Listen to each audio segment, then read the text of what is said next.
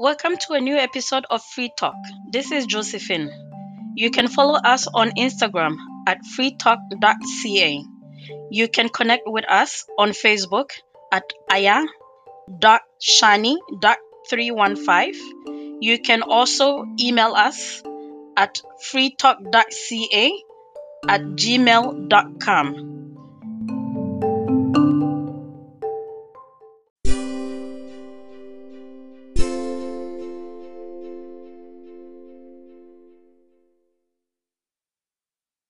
We'll start with the Queen Amina, who is the Queen of Zaria, Nigeria.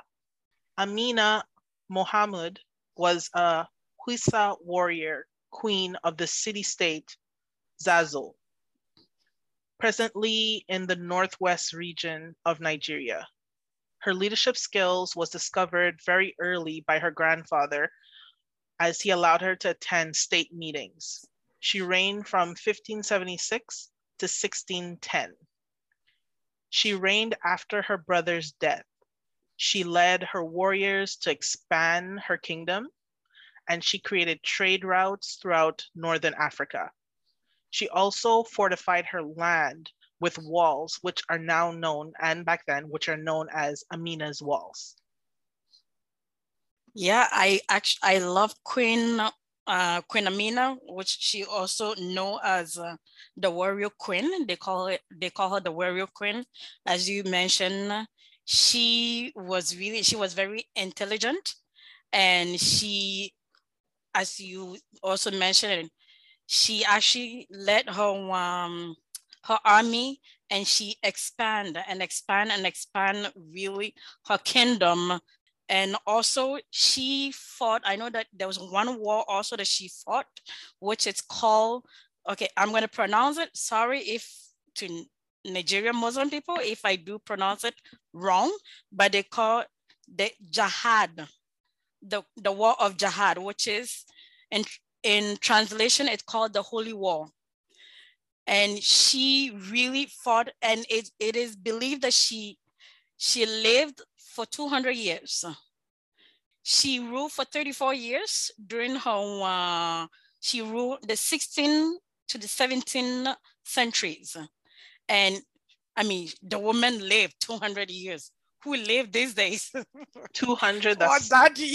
that's really amazing. Years. Yeah. It is amazing.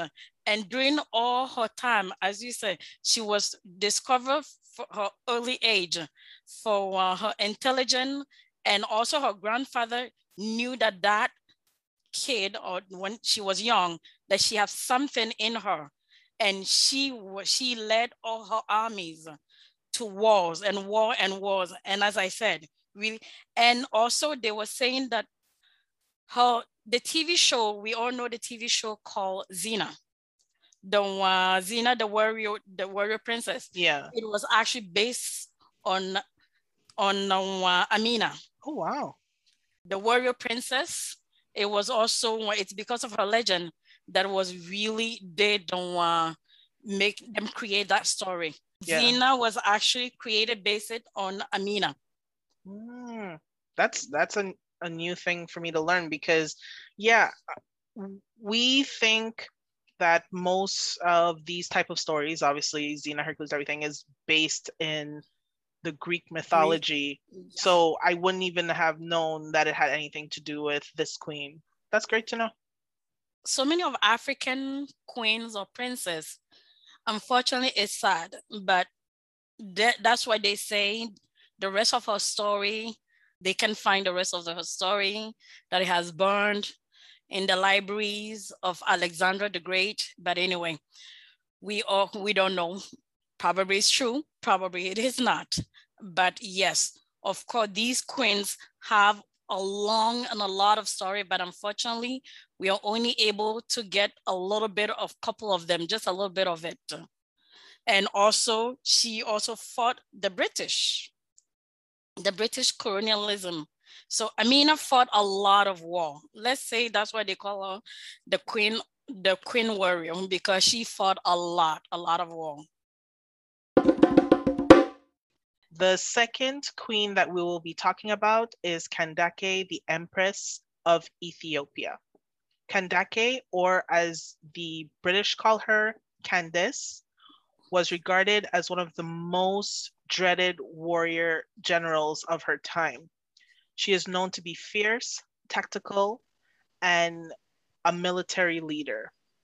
Her name, Kandake, means great woman, and it was used as a royal title for queens that ruled Ethiopia. When, um, this is just an extra tidbit, I know Josephine is going to tell us more, but when Alexander the Great was gearing up to battle Ethiopia, um, it was said that she advised him to leave immediately, and if he refused, after defeating his army, she would cut off his head and roll it down a hill. I know you might as well yeah, I'm like sorry, that is a just need to threat. laugh, that is That a threat. is a threat. and she was right. I love all the queens, but I think if I have to choose one, I to me that's my personal opinion. I will choose Kandake, which her real name is Queen Amanirenes. That's her name. But yes, she got the name Kandake because of what she was. Kandake means the ruler queen. And I am so happy that you said that she told the, uh, the emperor to leave or she will cut her, his head and throw it and roll down the hill. Because, because Amanirenes, that's her name, she was so famous and she was the leading queen of army of Kushite from Kush. You know, right now, usually you never see a king actually really go or a queen like especially here going war. When when armies are going to war the queen or the king stay behind. And the general usually the general are the one who go and fight. Because you must protect the king and the, the, king queen. ex- exactly. That's the mentality of everywhere else. yeah. But in africa that is completely opposite. She or most of the queen they charged she was in front of the battle. They actually fought the romans and uh, they won but the roman finally found out that you know it wasn't a very easy battle that they thought that it was it was going to be. So at the end for them for that what you just said the threat to become true they decide to make an arrangement with her and the arrangement that they did is that the Roman accepted to return back all the land that they took from them, Oh, nice. everything, Hmm. including taking down the statues of um, Caesar down, and also returning the armies that they stole from them. So really, the Roman returned everything to her because if not, as, you, as she said, that threat was going to come true because she was not joking about it. And she fought with only one eye. She was blind of one eye.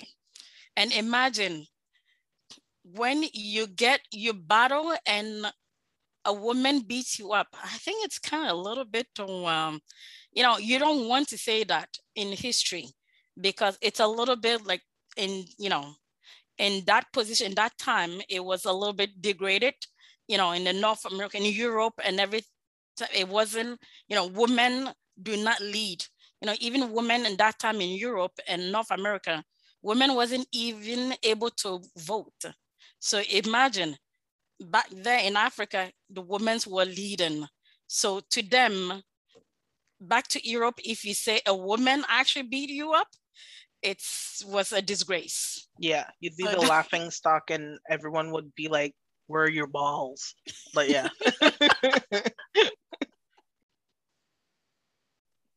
the battle between the uh, the Roman and Amanirenes actually really lasts five years, between 27th BC to 22nd BC.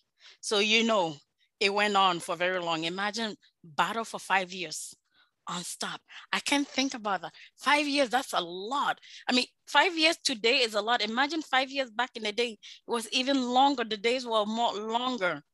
I don't even want to be in an argument for more than five minutes. So for a whole battle for five years, Nope. No, it's all good. The next queen we'll talk about very briefly is Makeda, the queen of Sheba, Ethiopia. Makeda was known to be a queen with incredible strength after surviving a battle with the Serpent King, Ware, and that is how she became queen. She was the ruler of the kingdom of Saba or Sheba in southwestern Arabia. I mean, I of course she's no. Everybody knows who is Queen of Sheba. Queen of Sheba is in the Bible. I mean, we saw her that she went to see King Solomon, and uh, I mean, we don't even know if it really was really true that she have a child with uh, King Solomon. And what I know the most, and also what I was did trying to also find out was the battle with the one the serpent king, because really I wanted to know what did happen. And even I have it in my book, the the battle with the serpent king, and there's nothing. I can't find out anything. So my question is, did the Google erase everything? Well, that's the thing. A lot of things about her is a mystery. The only thing that we really heard a lot is her encounter with Solomon. Whether, like you said, the child or anything is true, that whole story is available to be seen. But the steps before she became queen is where it was very hard to search. But at least they have the key point that there was a battle Mm-hmm. She won, became queen, and then became the figure that she is today because she is one of obviously the more known queens. Mm. It would be so nice, good to find out really her story before she be, you know, before she became queen, because that is the purpose why she became who she is. Because without it, she wouldn't be she, wouldn't be known for you know we wouldn't know her without that battle. We probably wouldn't know her. So that's why i really wanted to know. I know that she was very very strong but it would be so nice you know when you're trying to go through search and try to find out and you know you find zit. That is a little bit i find it frustrated because she is as you said very well-known queen the next queen that we will be talking about is nefertiti queen of ancient Kemet, Egypt. Nefertiti was an Egyptian queen and a great royal wife to Amenhotep, which was his name. When they established their kingdom, his name was then changed to Akhenaten, an Egyptian pharaoh. With her husband, she reigned during the wealthiest period of ancient Egypt's history. Nefertiti or Nefertiti, I'm sorry, let me say the word again, Nefertiti, because people mix up with Nefertiti and Nefertari, is that I know in their story, they said that these two were so in love and their love was so powerful. And to me, I think that is why the um, during the ring was the most powerful ring during the, uh, the time in, in ancient Egypt. Remember, because they say when two head is better than one. And when your wife is not about to want to stab you in the back because you're doing something bad or you, you know, you cheated on her with other women because you're pharaoh, because back in the day, sorry, we're not gonna roll that out. Back in the day, pharaohs could have more than one wife. But with him, he did sleep with a bunch of different people, even his sister because in ancient Egypt, sometimes they keep it in the family because they feel that that's more powerful. But like you said, he loved her, at least that's what I think, and he trusted her judgment. Yeah, he loved it her a lot and very, very much because they say that he was really, really in love with her. And I mean, she was very, she was also beautiful that's why sometimes I ask myself, you know, when you have a beautiful wife, why would you want to go? But anyway, that's uh, be, beside the point. And uh, why, yeah, because really they rule for very, very long time, both of them. True. And she also ruled, or at least suspected to rule after he was gone. It's That's still amazing. suspect, but the thing is, that's possibly what happened. And with both of them, the reason why they were, were also very powerful is because together they established a new religion Mhm. and a new god that their people worshipped. And they said that after their god is them. Yeah, I I re I saw that. I'm like, why? But I mean, yeah, the name of the god they call Aten, the the god of stone, the god that they were worshiping, and that is one of the bad things that I did not like about them, because to me, if you can repair a god, if it's something that you can see and repair it, a human can repair it, then it is not a god an item that you you just an image that you made and you worship and if it crack it take a human to repair it how can that be superior than you but anyway that is that was their belief back in uh, ancient ancient egypt time Yes, it wasn't a god, it was an idol, Yeah. and it did nothing for them, but it gave them the power that they wanted over the people. Exactly And the last queen that we will talk about in this episode, I absolutely love her name. That's why I love saying it. Hopefully, I say it correctly. Is Yaa Asantewaa of the Ashanti Kingdom in Ghana. Yaa Asantewaa was the queen mother of Ejisu in the Ashanti Empire, which is now part of modern day Ghana. And she led the Ashanti to war which and a- specific war which is known as War of the Golden Stool. And it's also known as Yaa Asantewaa's War against the British colonists. Um, she was also, as much as she was that, you know, amazing, she was a successful farmer and mother. She was an intellectual, a politician, human rights activist, obviously a queen and a leader of her tribe. Exactly. As you said, that story, I mean, I heard a little bit when I was a child because of uh, I am from Ashanti, Ashanti Kingdom. So, you know, when we are young, we hear our grandmothers and those who were fortunate to see their great grandmother, you know, they used to tell us stories. And I mean, when I was a child, they used to tell me the story of Yaa Asantewaa all the time. But I mean, it's been a while now I'm kind of a grown up person. But yes, I love that particular story, story because the fact that, as you mentioned, she was a farmer. She was just, the beginning, she was just a normal farmer because her brother, which her brother was a, leader, her elder brother was a leader, and uh, his name is Nana Akwasi, Nana Kwasi Afran.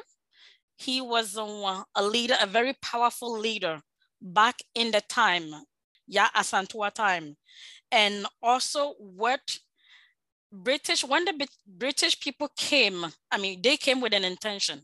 They didn't came to just say hello. We're here to see you and then goodbye. So anyway, they came Never.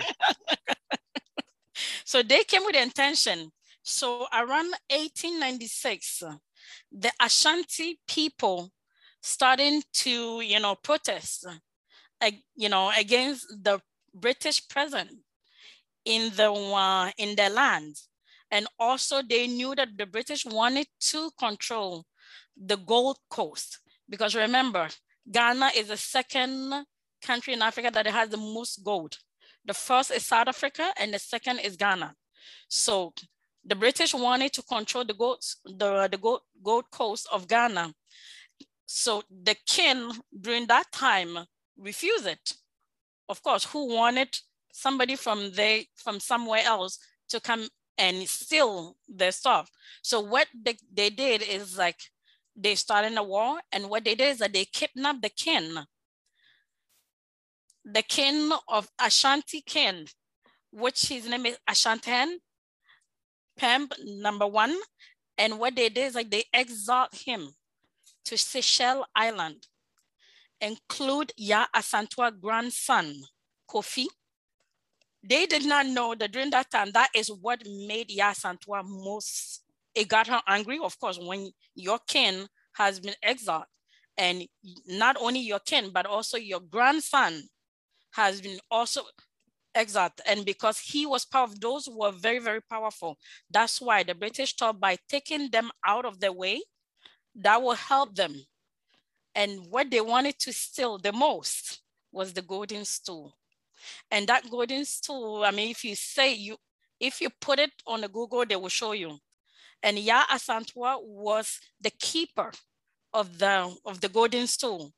But because they wanted to take those people out, and for them, a woman, you know, a woman keeper, it's nothing. I mean, if they take the most powerful out, they can take, they can steal the golden stool.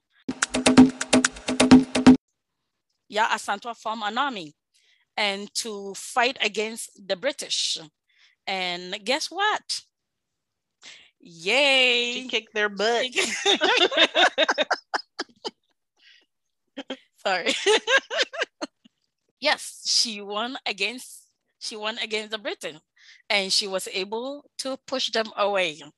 And that is why the golden stool, that's why they call it Yaa Asantewaa War.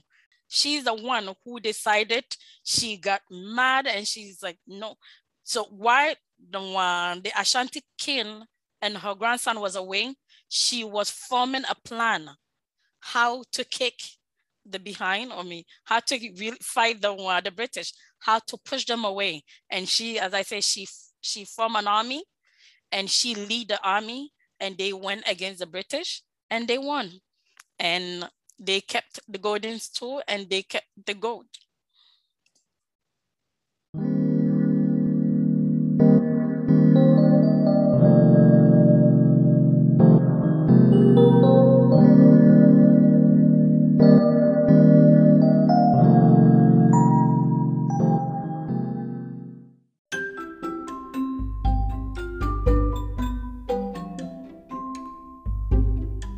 Thank you for joining us on this episode. If you have any suggestion or any subject that you want us to talk about, please email us or let us know in the comment. Thank you for your support.